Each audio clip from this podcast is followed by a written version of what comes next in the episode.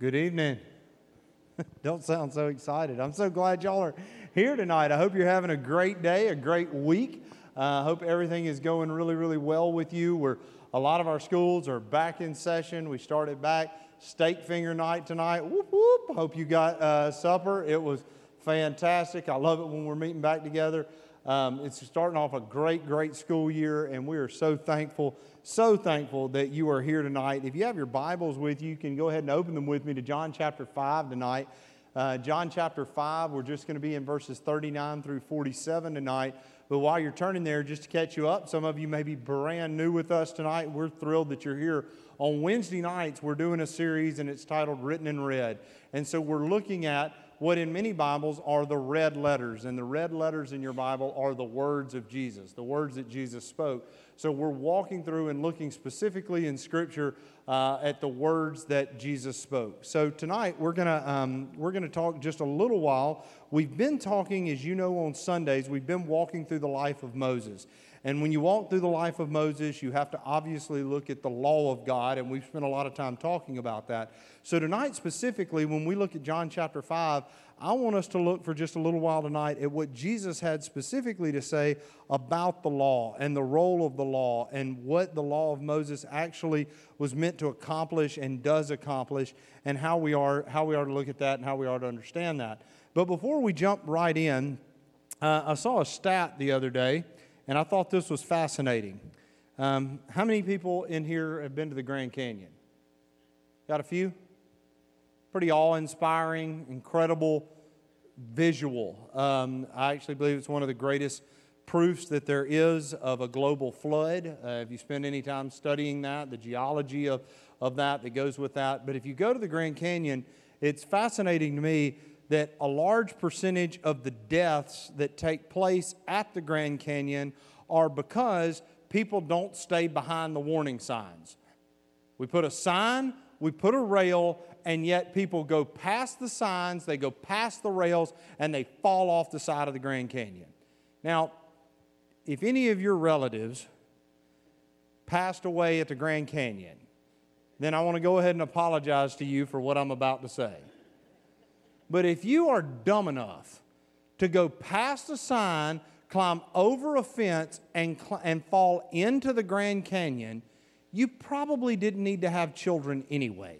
We probably are better off without you continuing on the species. But when you think about that, if you think about that's not hard to believe. That's not a stretch. Because when I said that, some of you smiled, but most of you kind of nodded. You're like, yeah, I know people that would do that. I've, I've got, I, I, teach kids that would do that. I, I know people absolutely that would do that. And it's amazing the amount of warning signs that you have, that you see. The warning signs on things are unbelievable. Have you noticed how much stuff that they have to write not for human consumption?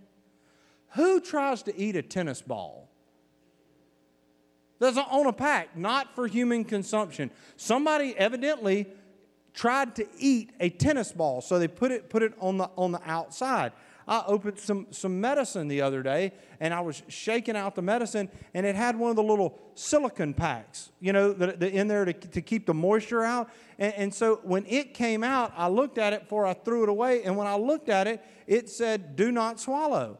And I thought, somebody pours pills into their hand and thinks, hey, while I'm taking these Tylenol, why don't I just swallow this silicon dioxide pack too? So you have to put that kind of warning. That's the world. That's the world that we live in. Most of the time, you can warn people about things, and that makes no difference of whether or not they're actually going to follow the instruction. As you open up to, to John chapter 5 specifically, I want to give you a little background because um, everyone that Jesus was speaking to would have understood this. Uh, does everybody have a listening sheet tonight? Did you everybody get it? We've got a few extra. Uh, if anybody needs one, anybody need a listening sheet? Y'all good? It's fantastic. Good job, Will. Uh, um, fantastic. I, so, in the Old Testament, when a crime was committed, the justice system, the way that the, the the way that you went in court or you went in front of court was that the suspects were tried at the city gate and two eyewitnesses were required to convict someone. So, if you read all of John chapter 5, and especially if you started in verse 33, we're, we're going to go a little further down than that. But if you started in John chapter 5, verse 33, what Jesus is actually doing is talking about that if you were to talk about Jesus as the Messiah, that there are witnesses that absolutely show that it is undoubtable that Jesus Christ is the Messiah. And so it's almost, if you read it, to, to think about it this way that Jesus is calling witnesses to prove who he is undoubtedly. And the first witness, if you were to, to read through it in verses 33 through 35 of John 5, he talks about John the Baptist and the, the witness of John the Baptist. And then in verse 36, he talks about the miracles that are performed, that those ought to be a testimony. So we have the witness of John the Baptist, the witness of the miracles performed, and then in verses 37 and 38, he talks about the eyewitness of the Father, because the Father has given witness to who Jesus is. Do you remember when when the Father gave witness to who Jesus was. You remember there's two times in Scripture, but one that every one of them would have known about. The Transfiguration, not everyone would have known about because he was on the mount. But there was another time when publicly everyone would have heard what God the Father thought about Jesus. When was that? At his baptism. This is what? What did he say about Jesus? This is my whom I love and I am well pleased, right? That's pretty that's a pretty good witness to call. So we've got the last Old Testament prophet, who's John the Baptist. We have Jesus' own miracles, and then we have the witness of God Himself, and then he gets to the witness of Scripture. And because we're limited on time tonight, we're going to focus specifically on the witness of Scripture, verses 39 through 47, the witness of Scripture about the person and work of Christ. So let's read together tonight. We're going to start in John chapter 5 we're going to jump right in um, to verse 39 and read through verse 47 together.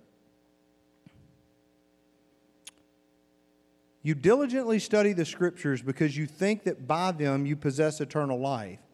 These are the scriptures that testify about me, yet you refuse to come to me to have life. I do not accept praise from men, but I know you. I know that you do not have the love of God in your hearts. I've come in my Father's name, and you do not accept me. But if someone else comes in my own name, you'll accept him.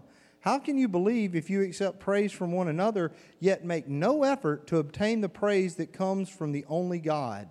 But do not think I will accuse you before the Father. Your accuser is Moses, on whom your hopes are set. If you believed Moses, you'd believe me, for he wrote about me. But since you don't believe what he wrote, how are you going to believe what I say?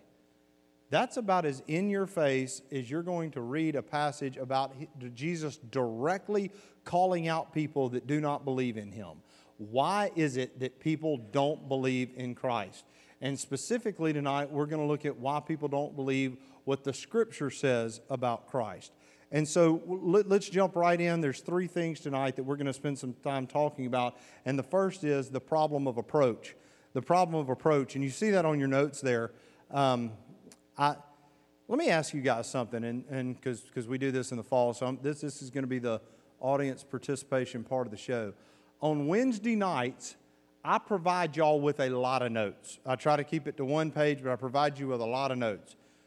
Would you rather have a more detailed outline like this, or would you rather me give you a skeleton outline to make you take more notes? Okay.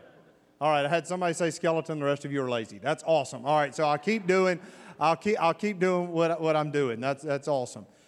All right, so let's talk about that tonight for just a little bit the problem of approach. This was a group of people that were superstitious about the word. They never got past the actual paper and ink when they looked at or studied the Old Testament. They gave letters and words numerical equivalents, making equations out of them. So they would take certain letters of words and they would say that a word was, cert- was specifically holy if the word added up to a number that they believed to be holy. Now, if I'm blowing your mind because that sounds complicated, it should blow your mind because it's ridiculous. So they would take a word and add it up, and if it came to a number that they believed to be a, a holy number, then that would all of a sudden take precedence over the actual meaning of the word. You say, well, that's ridiculous. That's Da Vinci Code sounding stuff. Right. That's not even now, what we see is that there are a lot of people that would rather look at the superstitions about Scripture and rather come up with fanciful interpretations than they had the real Word. In fact, sometimes you'll hear people say, I, have heard at times people teaching and say, now you're not going to hear this anywhere else. Well, then don't hear it there, leave. Or if they'll say, now no other pastor has ever explained it like this. Well, chances are you're probably wrong. Well, now you have to have a secret code. I had to have a special vision. You have to have an original insight most of the time, when people approach the word superstitiously, they also approach, approach it in error. And the reason is, is because God is not a God of confusion, and He wrote the Bible to be understood. I'm not saying it's not hard to understand sometimes, but He did not write it in a code so that you would somehow have to have some type of elite superstitious training to be able to understand it. One of the reasons that oftentimes people don't understand the Bible is because when they open it, they don't expect to understand it. And if you open the Bible and expect, well, I'm not going to get this, I'm not going to understand it, oftentimes you won't. But before we ever get into Bible study, we ought to have the belief that we can understand it, that God wants us to understand it, the Holy Spirit's going to help us to understand it, and that yes, we enjoy having teachers and pastors and commentators and all of those things that can help us, and those are great. But one of the reasons that there was ever a Protestant Reformation in the first place, when Martin Luther and the 95 Theses and everything that went with that, is because there was an elite group of priests that told the people they didn't need to read the Bible because you couldn't understand it unless a priest interpreted it for you. One thing about the Reformation that we are so thankful for is that we know that we are thankful for Bible teachers, but the Bible is meant to be understood and read. And so Jesus is telling them in these first couple of verses when he looks at them and just simply said, You study the scriptures because you think that by them you possess eternal life, but they testify about me, and you're missing that. So, real quickly, if you study scripture, and Jesus does not come off of the pages of your study, you're missing the point. It's much of the reason why sometimes I think the Old Testament can be difficult because so often, if we're not careful, we don't understand that every word of the Old Testament actually points to the person and work of Jesus. You say, Well, we've been studying Moses. I hope that every week studying Moses, you have seen how every one of the narratives, every bit of the law, all of it points to the person and work of Christ. From every ceremony to everything that was done, it points there. So, the danger on one hand that you've got is people that totally ignore Scripture, that they just, it has no place in their life. Um, I'll tell you this, and had a conversation actually yesterday uh, one of my sons, well, I was going to say one of my sons, but I only got one. I was going to meant to say one of my kids. Now y'all know which one I'm talking about. Um, he gets in the truck. We're headed to a softball game. I said, "Hey, bud," I said, "Your Bible's been in my back seat since Sunday." I said, uh, "You been reading it?" And he looked right at me and he said, uh, he pulled out his phone. He said, "I've got the app." I said, okay. I said, I said, well, have you been reading that? I'm not going to have a huge conversation, like whether it came out of leather bound. We're not going to fight that at 14. I said, well, have you been reading that? He said, I'm on a two-day streak because um, it tells you how. I said, I said, really? I said, well, that's awesome. I said, uh, you know, what have you been reading? He said, he said, I'm reading Proverbs. I said, well, that's great. I said, he said, I'm reading a chapter a day. I said, okay. And this is how, and, and I actually went and found Chris Wells because I wanted him to know this tonight. Because sometimes we don't think kids are listening. He said, My Sunday school teacher told me Sunday how there's 31 chapters in Proverbs, and you can read a chapter a day, and you can read it for the day of whatever day of the, of the month it is, and you can read that. So I figure I'm going to try that for a while. And I was so I, was just so I was like that's that's great. That's fantastic. You're reading your Bible. You not you heard something in Sunday school. You listened to something in Sunday school. You applied something in Sunday school. And you got to talk back to me. It seems like it's been a great you know a great day all the way around right right? And so and, and the reason I share that with you is I, I think sometimes that, that the one grave danger is that we just ignore the Bible for whatever reason. Either you don't want to be convicted by it, or you don't think you have time, or you don't think you'll understand it, or, or whatever it is. But the other side is that people get so caught up in the minutia and debate over parts of the Bible that they miss the whole meaning. I was preaching Monday night at a church outside, outside of Liberty. I preached a revival service. And um, so I'm waiting on the service to start. We, we, they, we had a little supper and they had about 30 minutes before, the, before it was going to start. So I'm hanging around waiting. And um, a lady came up to me and she said, Oh, I'm so glad we've got some time. And I thought, Oh, no. Oh, no. And uh, uh, she said, I've been needing somebody to clear something. I've never met this lady. I've been needing somebody to clear something up for me, and you just, I, I, think you can do it. And I said, Well, I think you've got more confidence in me than I do, and I hadn't even heard the question yet. And she said, No, she said, uh, I've just been wondering, would you explain Calvinism to me? I said, No, ma'am. Uh, no, no, no, no. I said, Do you have, and so I, so I asked her, I said, I said, let me, uh, how about this? I said, why don't you ask me a specific question? Do you, is there a specific question she had that you have? She said, well, yeah. She said, I can't figure it out. I said, me either. I said, what part are you having trouble with? She said, well, I'm having trouble with like that the, the, the Bible teaches free will, but the Bible also talks a lot about like election and sovereignty and predestination. And I said, that's right. I said, it doesn't sound like you have a problem. She said, I don't understand. I said, I don't either.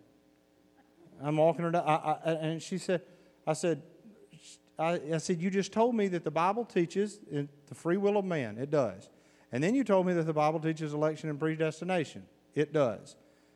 So you don't have a problem believing either one of those? She said, Well, I know the Bible teaches both. And I said, Well, what is the so what is the problem? She said, I don't know how those two things go together. I said, I don't either. I said, but I'm positive that God elects sovereignly, and I'm positive that, that man has free will.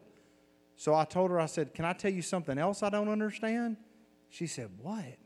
I said, I don't know how God made a rabbit. I don't. I, I don't understand that. Now, when I give you that example, that's a real life. That happened less than 48 hours ago. And it's not a wrong question that she's asking, but sometimes when people start down certain roads, there's nothing wrong with spiritual debate. There's nothing wrong with asking hard questions, but here's when there's something wrong.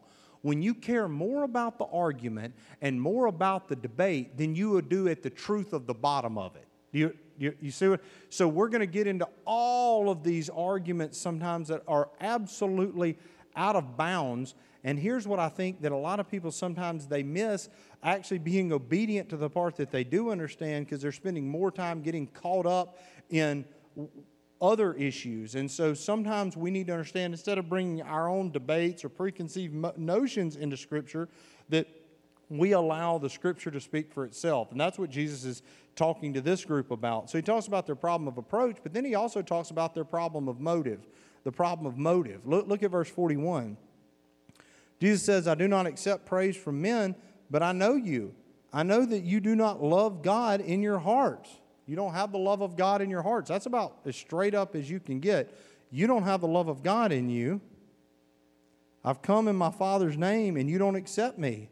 But if someone else came in my name in his own name, you'll accept him. How can you how can you believe if you accept praise from one another, yet make no effort to obtain the praise that comes from the only God? The problem of motive. Human beings obviously love to be honored, but Jesus refused to seek honor from men. His goal in being here was not the praise of men, but to honor his Father to be obedient to God. So these men wanted fame, they wanted position, but they were lost because they missed the whole heart of the message. They never really understood that the message of the gospel about the greatest being the least. And so I, I thought about it because even this week, um, a lot of you had the opportunity, if you weren't here Sunday night, it was fantastic. Didn't the kids do a great job? I love preschoolers, man. I, I, I, I, love preschoolers. There's no guile in them. They're just, they're up there, they're, they're having a blast. Every one of them thinks they can sing. They're, I mean, they're ripping it out, oh, hollering at the top of their lungs. And so you watch them and they get up here. And, and I like what Bradley did Sunday night. He said, find your mom and dad, find your grandparents, and go ahead and wave. Like, go ahead and be recognized. Know that we see you, that we love you, that we think you're incredible. And so I thought, I, I thought, well, that's great, but there's going to be a few of them that ain't enough. And I was dead right. Because if you watch, there were a few of them, and I'm talking about breaking it out like elbow, elbow, wrist, wrist. I mean, they're doing the whole, they're waving and, and smiling. And the whole part of it is we're up here, but I want to make sure that you see me. I want credit.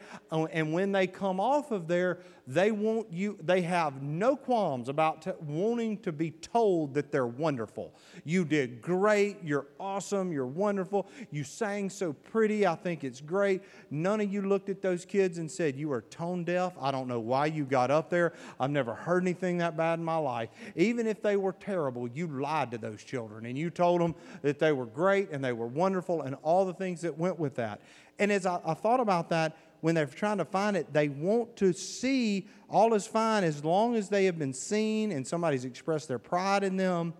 But what Jesus is saying is that there's a whole lot of people 2,000 years ago and now who are spending all of their time looking for a different audience to be able to, to give them praise and give them honor and give them glory and we need to be worried about an audience of one. At the time of the, the New Testament was written, there were, had been at least 63 different messianic claims, all of which attracted followers. So, in other, in other words, at least 63 people showed up in the first century and said, I'm the Christ. And every one of them gained a following. You say, oh, how could that be? That's still happening now. Cults are being led all of the time by people announcing that they're the second coming of Christ and people are following and people are, are going down this road. And even some of these religious leaders had followed some of them. And the reason was, was because some of these leaders would step onto the scene and they would promise people what they wanted. So if you promise people political power or material benefit, deliverance from Rome, all of a sudden these people were on the bandwagon which is why it's so surprising to me why, if we were even remotely biblically literate, that we would allow many of the false prophets in that we do today when they promise the exact same thing that the 63 false messiahs promised in the first century. Hey, if you follow me, you're going to be rich. If you follow me, you're going to be free. If you follow me, all of your dreams are going to come true. That is the exact same thing as the health and wealth gospel, the prosperity gospel. It's not new. So we see it that Jesus is saying that the people's biggest problem that they have in that arena is the problem of, mo- of motive. Jesus offers a cross, and when he offers a cross, it turns people away. And then we get to the issue of Moses. We've been studying the life of Moses, and it's number three the problem of understanding. But do not think I will accuse you before the Father. Your accuser is Moses, on whom your hopes are set. Now, that may seem like an odd verse of Scripture. How is Moses accusing these people? Well, as we've been studying the life of Moses, what does Moses represent in the Old Testament? He went up on the mountain and received the law or the Ten Commandments. So when it says that Moses is your accuser, Jesus is saying, I'm not going to have to accuse you before God. The law is going to be the one that accuses you. So you're going to stand guilty because you are thinking that it is by Moses you're saved when it's actually by Moses you're damned. Now, how could somebody think that they are saved by Moses or the law of Moses and yet be damned by the law of Moses? You say, I, I don't understand that. Yes, you do. It's the exact same thing today. I've mentioned this to you a thousand times. You ask 100 people if they're going to heaven, 99 are going to tell you they believe they are. And over 90 of those people, if you ask them why, why they think they're going to heaven. They're going to tell you about things that they've done, things, good things that they've done, or they're not terrible or in comparison with other people. And anytime they answer like that, they're saying they hope to be saved by the law of Moses. So, how do you equate that? Anytime somebody starts listing their goodness, they are saying, I believe I have done enough to earn my way to heaven. The law of Moses was never put into effect to give you a checklist to earn a way to heaven. The law of Moses was put into effect so that you'd understand that you were damnable because you couldn't keep it. So Jesus is saying, You are thinking you're so righteous because you've kept the law of Moses, when actuality, you're going to go to hell because of the law of Moses. Because when you stand in comparison with the law, you don't look at it and say, Wow, look how righteous I am. You stand and look at it and go, Wow, I've broken every single one of these and I don't deserve to be in the very presence of God. The purpose is not to highlight righteousness, but to defend, but to reveal sinfulness. Deuteronomy 31 26. Take this book of the law and put it beside the ark of the covenant of the Lord your God, that it may be there as a be there, that it may be there for a witness against you. So the, the law was there to be a witness against people. So when there's unconfessed sin in a person's life, God's not going to reveal himself because you haven't dealt what he is with what he has actually already revealed. Sometimes people come and they want more and they want more and they want more. But Jesus says, verse 47, but since you do not believe what he wrote, how are you going to believe what I say? Jesus is saying the reason that you're having a problem now is because you never believed what the Bible already prophesied about me and what was already said. And if you don't believe what God has already shown you in Scripture, then there's no way that you're going to continue to advance in your knowledge of Scripture or your love of God. Matthew 13, 11 through 12. To you it has been given to know the secrets of the kingdom of heaven, but to them it has not been given. For to one who has, more will be given, and he will have an abundance. But from the one who has not, not even what he has will be taken away. If we don't act on what understanding we have, it's going to be taken away. Which is one of the reasons I believe it is so dangerous to continue to place yourself in front of Scripture and not bow to Scripture. Um, off script now. Off script. There are times as a pastor, the longer you're somewhere, your, your heart will genuinely break. Um, past couple of weeks, I, I, there's been a real burden on my heart. I've been several places and I look around and I realize it is just unbelievable to me as well as this church is doing, how unchurched our area is. How unchurched. You go to go to a school and go watch a ball game. Where did that family go? Where's that family involved? Where does that kid go? They don't. It's not about competition between churches, they just don't. And then the other side that, that's really been breaking me lately is that as a pastor and as somebody who loves the Lord and loves the Word, I desire for people that are under the teaching of the Word to obey the Word. And I really believe that there is, and again, I, don't have any inside knowledge, that's, and I'm not pretending to. But I cannot tell you, and there's, there's some people that haunt me, and, and I would never call it, but there are people throughout my ministry that their names and their faces haunt me. And it's because I have seen the Lord get hold of their life, convict them, and bring them to the edge of the canyon. And yet, for whatever reason, their desires for the things of the flesh, their desire for the things of the world, they've then backed up from that. And I've seen the Lord sometimes with these same people be faithful several times to continue to bring them back. And I'm thinking about several specifically right now that now are so far in the far country that I have no idea whether or not they have been visited for the last time. You say, well, Larry, that's, that's not your responsibility. it's my responsibility to warn you that if you continue to ignore the word, God is not continually obligated to convict you. He won't always bring you back to that point where your heart is soft. And so, if the Lord's moving on you, one of the reasons, not just in salvation, but in obedience to Him, listen, because the Lord is only going to give you what He is revealing to you now to see if you are going to be obedient to that, if you're going to be responsible in that. Why would the Lord continue to give us more when the piece of pie that He's given us, we haven't done anything with that?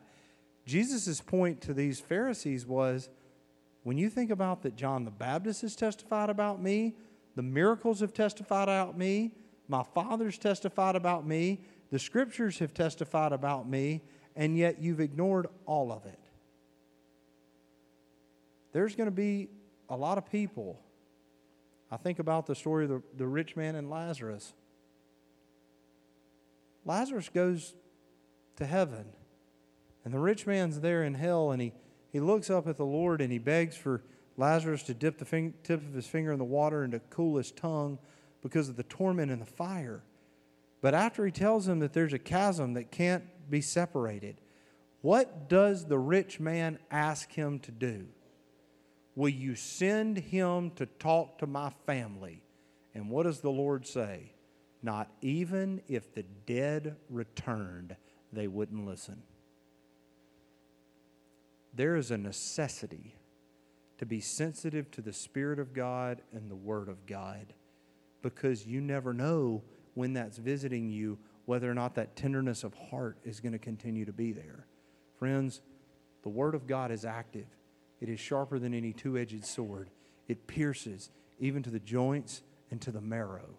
We believe that the Word of God is God breathed, that it is inspired, it is inerrant, it is infallible. And so, because of that, we honor the Word. But we don't just honor the Word by the way we speak of it, we honor the Word by the way we listen and we obey. And so, as we continue to study these words of Jesus, I want to tell you that, that there's a necessity in continuing to study the Word. We're going to finish this coming Sunday. We're going to be in Numbers chapter 20. We're going to look at the last of the, the story of, of Moses, as we're going to, the last of that series that we're studying together. And then beginning a week from Sunday, we're going to begin uh, about a 17 week series together. We're going to start in Colossians, and we are going to walk through the book of Colossians together. I want to tell you what you've helped me to do. Um, I want to give y'all I want to give you a, a, a, before I pray for you, I want to applaud you for your patience on something. Um, this has taken a long time. Um, but between now and Christmas, we're going to be in the book of Colossians. It's going to take us all the way up into December. In the 18 years that I've been able to be the pastor here, I said that one of my goals when I came here, I mean, first few weeks, that I want to preach through the Bible. I want to be at a place and I want to preach through the Bible. That's a goal I have. I'd like to do that same place. I'd like to die one day and somebody say, well, he preached through the whole Bible. When, if, if the Lord doesn't come back and he'll let me stay around till Christmas, we won't be through the whole Bible, but we will have collectively over the last 18 years have walked through every one of Paul's epistles. That's pretty incredible. Every one of Paul's epistles in, in that amount of time. Um, we've continually walked through the Gospels. We've been through Mark. We've been through Luke, right? We've been through John, where we've been through Acts together. We've been through the book of Revelation. We're continually working through through the New Testament, um, the Old Testament. We got a we, we got some big chunks. We got that we've got some some big chunks that y'all are going to have to ride with me. But I just want to tell you that preaching is a great joy, but preaching to people that love the Word, man, it's incredible. And you're those people and you love the Word and you love studying the Word and you love being obeying the Word, and I'm proud of you for that. And you've been patient um, through all of these series. You don't even roll your eyes anymore when I tell you we're going to be 17 weeks in the book of Colossians. Y'all are okay. Y'all, y'all have actually got a diet for that now, and I'm so thankful for that. So I love you, and I'm proud of you, and I'm excited, uh, looking forward to this Sunday. Let's pray together. Lord, we do thank you for your word. We thank you that it is living and active and sharper than any two edged sword. Lord, we are thankful that it is useful for teaching, rebuking, correcting in righteousness so that we may be thoroughly equipped for every good work. Lord, we're thankful that when we look at the Word of God, that, Lord, your word is a light and lamp unto our feet and a light unto our path. So, God, we pray that we may use it that we might not sin against you. Lord, we love you and offer this as our prayer in Jesus' name. Amen.